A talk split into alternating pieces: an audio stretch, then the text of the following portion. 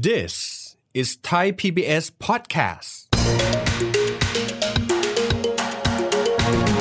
หลักการของการก่อหนี้สาธารณะเนี่ยคือการกู้หนี้มาเพื่อใช้ในการลงทุน มันจะรวมจากตั้งแต่หนี้ของกระทรวงคลังหรือหนี้ของประเทศ รัฐวิสาหกิจบางแห่งแม้ว่าอยู่จดทะเบียนในตลาดหลักทรัพย์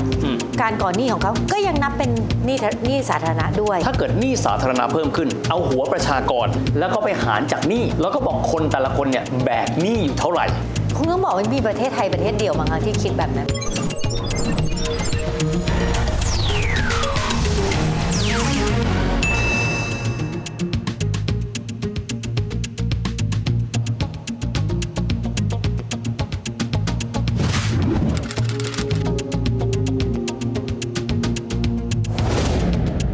สวัสดีครับท่านผู้ชมครับ ยินดีต้อนรับเข้าสู่รายการเศรษฐกิจติดบ้านนะครับ ผมเชื่อว่าระยะหลังๆ เราจะได้ยินคำนี้บ่อยเลยครับหนี้สาธารณะ โดยเฉพาะอย่างยิ่งเลยเป็นข่าวเป็นข่าวที่บอกว่าบ้านเราจำเป็นต้องมีการขยับเพดานของการกู้หนี้สาธารณะจากเดิม 60%เป็น 70%หลายคนฟังแล้วมีความรู้สึกว่าคำนี้มันน่ากลัวครับหนี้ครูเรือนก็น่ากลัวแล้ว อันนี้เป็นหนี้สาธารณะ คนไทยต้องแบกหนี้คนละเท่านั้นเท่านี้เราคงเคยได้ยินกันบ่อย วันนี้มาทำความรู้จักกับเรื่องนี้ครับหนี้สาธารณะกับผู้อำนวยการสำนักงานบริหารหนี้สาธารณะ หรือว่าสบนครับคุณแพทริเซีย มงคลวานิชคุณแพทริเซียสวัสดีครับสวัสดีค่ะ แรกทีเดียวผมต้องถามจากชาวบ้านก่อนนะฮะเขาบอกว่าเป็นเพราะว่าบ้านเราไม่มีเงินงบประมาณเราไม่มีเราเลยต้องไปกู้หนี้เขามา บ้านอื่นเขาคงไม่เป็นแบบเราในฐานะของคนที่ดูแลหนี้สาธารณะครับคุณแพทครับ หนี้สาธารณะมันแปลว่าอะไร มันสะท้อนว่าเราไม่มีเงินหรือเปล่าครับ ไม่ใช่ค่ะ อืม ต้องเรียนอย่างนี้ค่ะ ต้องเรียนคุณวิทย์กับท่านผู้ชมว่าจริง ๆ แล้วคำว่าหนี้สาธารณะเนี่ยเป็นหนี้ของประเทศจริง อืมๆ อันนั้นปฏิเสธไม่ได้ อืมซึ่งหนี้ของประเทศเนี่ยในตามคำนิยามของพรบหนี้ของไทยเนี่ยค่อนข้างจะกว้าง มันจะรวมจากตั้งแต่หนี้ของกระทรวงคลัง หรือหนี้ของประเทศ ซึ่งหน่วยงานเดียวของประเทศที่จะกู้เงินให้ประเทศได้คือกระทรวงคลังอะนะคะหนี้รัฐบาลกลางคือหนี้กระทรวงคลังหนี้รัฐวิสาหกิจ นะคะซึ่งรัฐวิสาหกิจบางแห่งแม้ว่าอยู่จดทะเบียนในตลาดหลักทรัพย์ อืม การก่อนหนี้ของเขาก็ยังนับเป็นหนี้หนี้สาธารณะด้วย โอ้ไม่ใช่แค่ของตัวรัฐบาลไม่ใช่ ไม่ใช่ คำนิยามจะกว้าง อืมและรวมไปถึงหน่วยงานของรัฐอื่น ๆ ด้วย อืม เพราะฉะนั้นหนี้สาธารณะตามกฎหมายแล้วกว้างมากกว้างกว่าประเทศอื่นเยอะเอิ่มคราวนี้ถามบอกว่า เราไม่มีตังค์หรือเปล่า อืมเราถึงต้องมาก่อหนี้อืม ไม่ใช่อีกเหมือนกัน เพราะว่าจริง ๆ แล้วการก่อหนี้สาธารณะเนี่ยที่ผ่านมาส่วนใหญ่เนี่ยเราจะก่อหนี้เพื่อการลงทุนอืมอืมนะคะเป็นส่วนใหญ่ และเพื่อโครงการที่เป็นสังคมมากกว่าอืมแล้วก็สาธารณประโยชน์มากกว่าทำไมถึงต้องก่อหนี้อืมเรื่องแรกเลยคือว่ารัฐบาลมีรายได้จำกัดอืมซึ่งรายได้ที่จำกัดเนี่ยเอาไปเป็นส่วนหนึ่งของงบประมาณรายจ่ายอืมถูกไหมคะ เพราะฉะนั้นแบบว่าถ้าสมมติว่าเราเอามีรายได้เท่าไหร่แล้วเราก็ไปจ่ายเป็นงบประมาณรายจ่ายหมดเนี่ยและส่วนใหญ่เป็นรายงบประจำเนี่ยประเทศเราจะไม่มีการลงทุนเลยโอ้เพราะฉะนั้นส่วนใหญ่เอิ่มหลักการของการก่อหนี้สาธารณะเนี่ยคือการกู้หนี้มาเพื่อใช้ในการลงทุน โครงสร้างพื้นฐาน หรือลงทุนในโครงการที่ผลตอบตอบแทนทางลงทุนต่ำแต่ผลตอบแทนทางเศรษฐกิจสูงอ่าฮะเช่น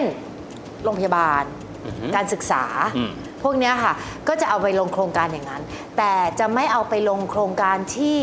ไม่มีผลตอบแทนใด ๆ ทั้งสิ้นอืมนะคะ เว้นแต่เมื่อไหร่ เว้นแต่เวลาเรามีวิกฤตอืมอืมที่รัฐบาลมีข้อจำกัดทางด้านงบประมาณหมดแล้ว อย่างเช่นเหมือนที่โควิดที่ผ่านมาอือฮึถึงต้องมีการกู้หนี้ขึ้นมา กู้ก่อนหนี้ขึ้นมา เพื่อดูแลประชาชน ซึ่งที่ผ่านๆมาเราไม่เคยทำก็ต้องบอกว่าโควิดเนี่ยมันเป็นวิกฤตที่เราเราต้องจำเป็นที่ต้องกู้ แล้วเอาไปใช้ที่แจกเงินประชาชน เพราะฉะนั้นขอตอบสั้นๆว่าประเทศไม่ได้ไม่มีตังค์อืมการก่อนหนี้ไม่ได้เป็นเรื่องแปลกทุกประเทศทำเหมือนกันหมดอืมและลองสังเกตดูนะคะ ประเทศยิ่งใหญ่ก่อนหนี้ยิ่งเยอะ โอ้ยจริงดิ จริงสิอ่าคะถ้าอย่างนี้ผมต้องถามแล้วถ้าเกิดพูดแบบนี้ประเทศที่เขารวยๆ เช่นสหรัฐอเมริกา ญี่ปุ่น เยอรมันเนี่ย ถ้าเกิดเขารวยเขาไม่ควรจะมีหนี้ แต่คุณแพทย์บอกว่ามันมีหนี้เขามีหนี้สาธารณะไหมครับ มีสิคะ ยิ่งมีพวกเนี้ยประเทศยิ่งใหญ่โครงสร้างเอ่อเศรษฐกิจยิ่งใหญ่เนี่ยยิ่งก่อนหนี้ เพราะว่าอะไร เพราะผลตอบแทนของการก่อนหนี้คือกู้มาเพื่อทำโครงการลงทุนเนี่ยผลตอบแทนมันดีกว่าเอารายได้ตัวเองไปลง คิดง่ายๆ เหมือนบริษัทเลยค่ะคุณครัวิบทย์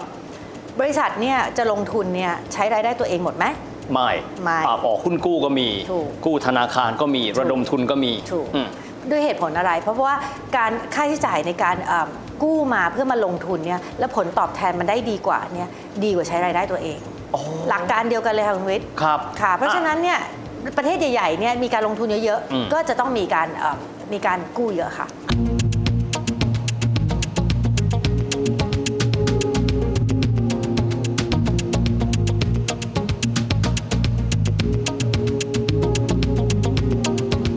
บ้านเราเนี่ยเอาก่อนหน้าที่จะมีการขยับเพดานขึ้น เราก็จะมีหนี้สาธารณะประมาณสัก 60%ของ GDP นะครับสมมุติเราลองไปเทียบกับประเทศอื่นครับ เช่นสหรัฐอเมริกา ญี่ปุ่น เยอรมัน ฝรั่งเศสประเทศบรรดา G7 G8 เนี่ยเราลองเรียงแถวกันดู สัดส่วนของเราประมาณ 60ของ GDP ของประเทศอื่นเป็นไงครับถ้าเราพูดถึงเศรษฐกิจใหญ่นะคะ ญี่ปุ่นมาเป็นอันดับหนึ่งอืม200%ของ GDP 200%ของค่ะ GDP ค่ะเอิ่มอเมริกา ใหญ่เหมือนกันอืม ร้อยไปปลายๆสิงคโปร์ร้อยต้นต้นครับ ๆลงมาใกล้ ๆ บ้านเราหน่อย มาเลเซีย 70 เยอรมันน่าจะแตะๆร้อยอะค่ะ โอ้ ค่ะ คืออย่างที่เรียนนะคะ เศรษฐกิจยิ่งใหญ่ ยิ่งกู้เยอะเพื่อใช้ในการลงทุน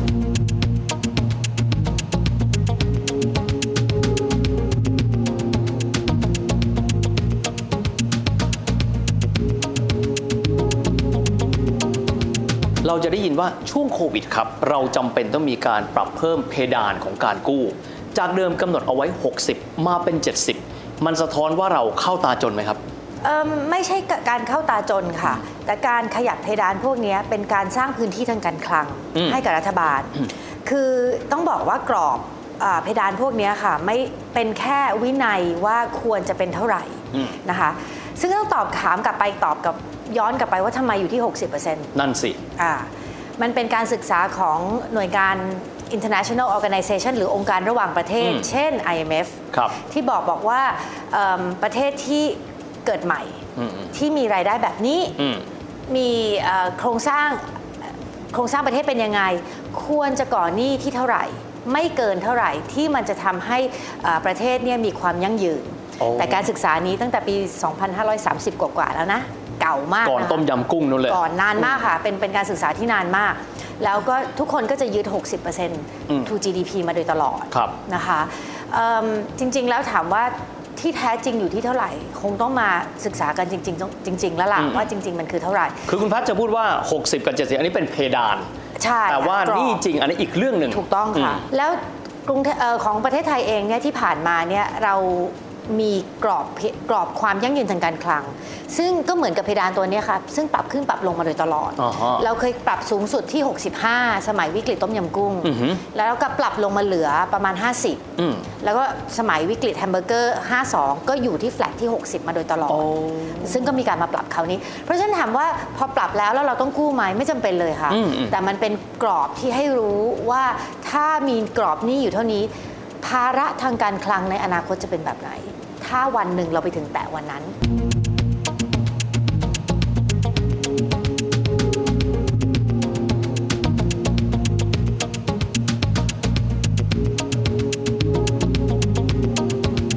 หลายคนคิดแบบนี้ก็บอกว่าถ้าเกิดหนี้สาธารณะเพิ่มขึ้น สิ่งที่เขาฮิตที่ทำกันนะฮะ เอาหัวประชากร เช่น 68 ล้านคน แล้วก็ไปหารจากหนี้เช่น 60 หรือ 70%ของตัวหนี้สาธารณะ แล้วก็บอกคนแต่ละคนเนี่ยแบกหนี้อยู่เท่าไหร่ ความเข้าใจทางเศรษฐศาสตร์มันเป็นแบบนั้นไหมครับคงต้องบอกว่ามีประเทศไทยประเทศเดียวบางครั้งที่คิดแบบนั้น เอาแล้วประเทศอื่น ไม่เคยมีใครไม่เคยได้ยินเลยนะคะครับประเทศอื่นเขามีการใช้หารตัวเลขกันแบบนี้อืมอืม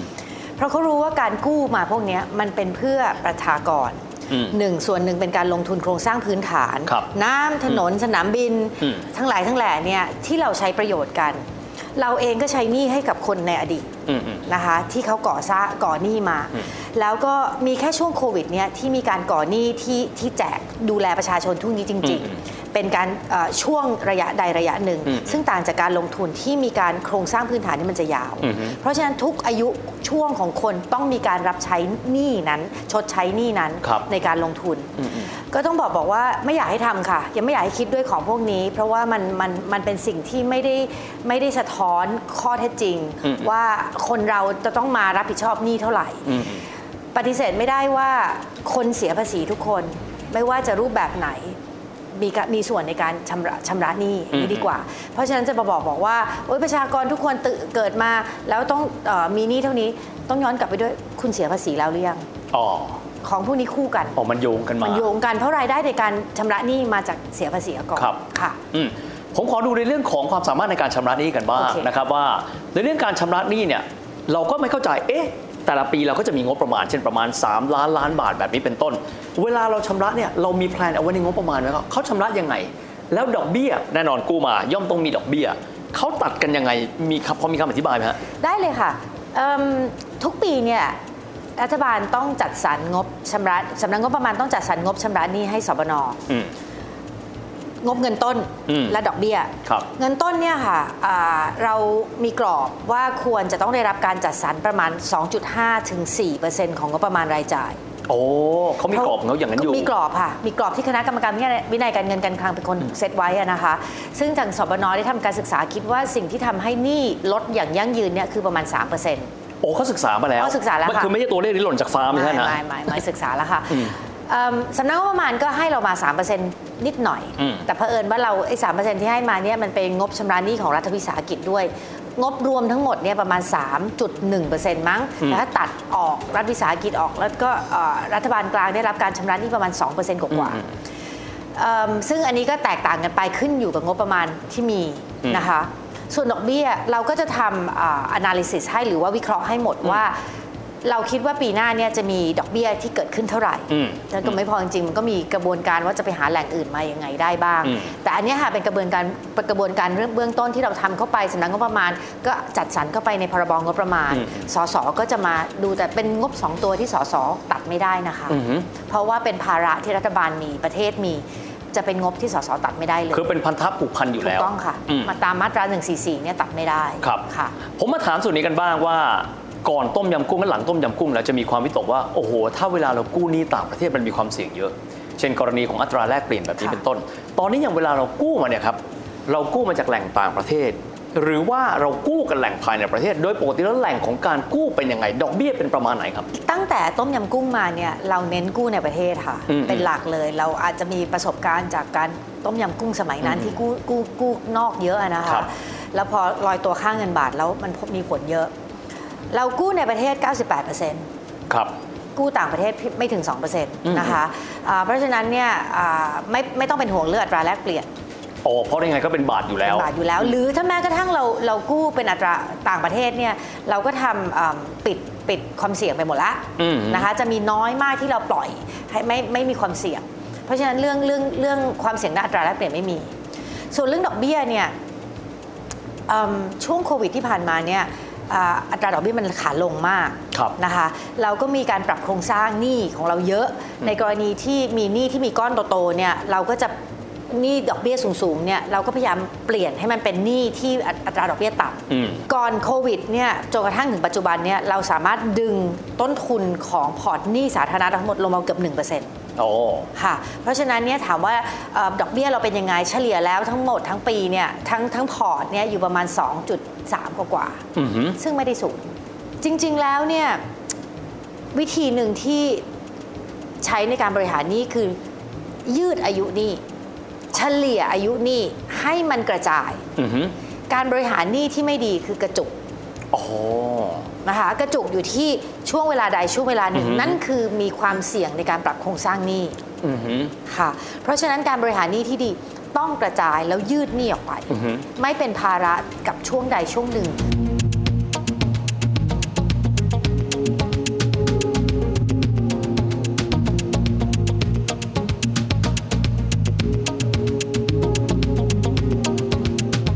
ริง ๆ อยากคุยกันยาวกว่านี้นะครับ แต่ว่าเวลาหมดลงแล้ว แต่ว่าผมชอบตรงส่วนที่คุณแพทริเซียนบอกแบบนี้ เหมือนบริษัทนะครับจะบริษัทใหญ่ขนาดไหนที่สุดก็มีการออกหุ้นกู้ นะครับมีการกู้เงินจากสถาบันทางการเงิน หรือว่ามีการระดมทุนในตลาดหลักทรัพย์เพราะว่าต้องการจะเอาไปลงทุนเพิ่มเติมกันด้วย เปรียบเทียบแล้ว ผมว่าดีมากคือทำให้เราได้เห็นนะครับภาพของประเทศไทย เปรียบเทียบกันกับเศรษฐกิจอื่น ๆ ของโลกกันด้วยนะครับวันนี้ถือว่าเป็นช่วงเวลา 15 นาทีที่มีประโยชน์อย่างมาก ๆ ในการทำให้คนไทยนั้น ได้เข้าใจคำว่านี้สาธารณะตามหลักสากลกันด้วย ต้องขอบคุณพอแพทย์มากนะครับขอบคุณมากครับสวัสดีค่ะ ถึงแม้ว่าจะเป็นคำศัพท์ที่ค่อนข้างยากและต้องการคำอธิบายนะครับ แต่ว่ารายการเราเศรษฐกิจติดบ้านพยายามที่จะทำให้ง่ายต่อความเข้าใจของทุกคนกันด้วยสำหรับวันนี้เวลาของรายการหมดลงแล้วพบกันใหม่โอกาสหน้า สวัสดีครับ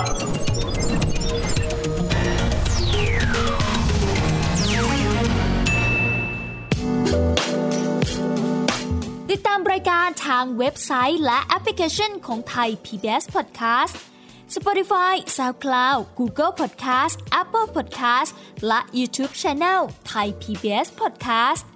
Thai PBS podcast. View the world via the voice.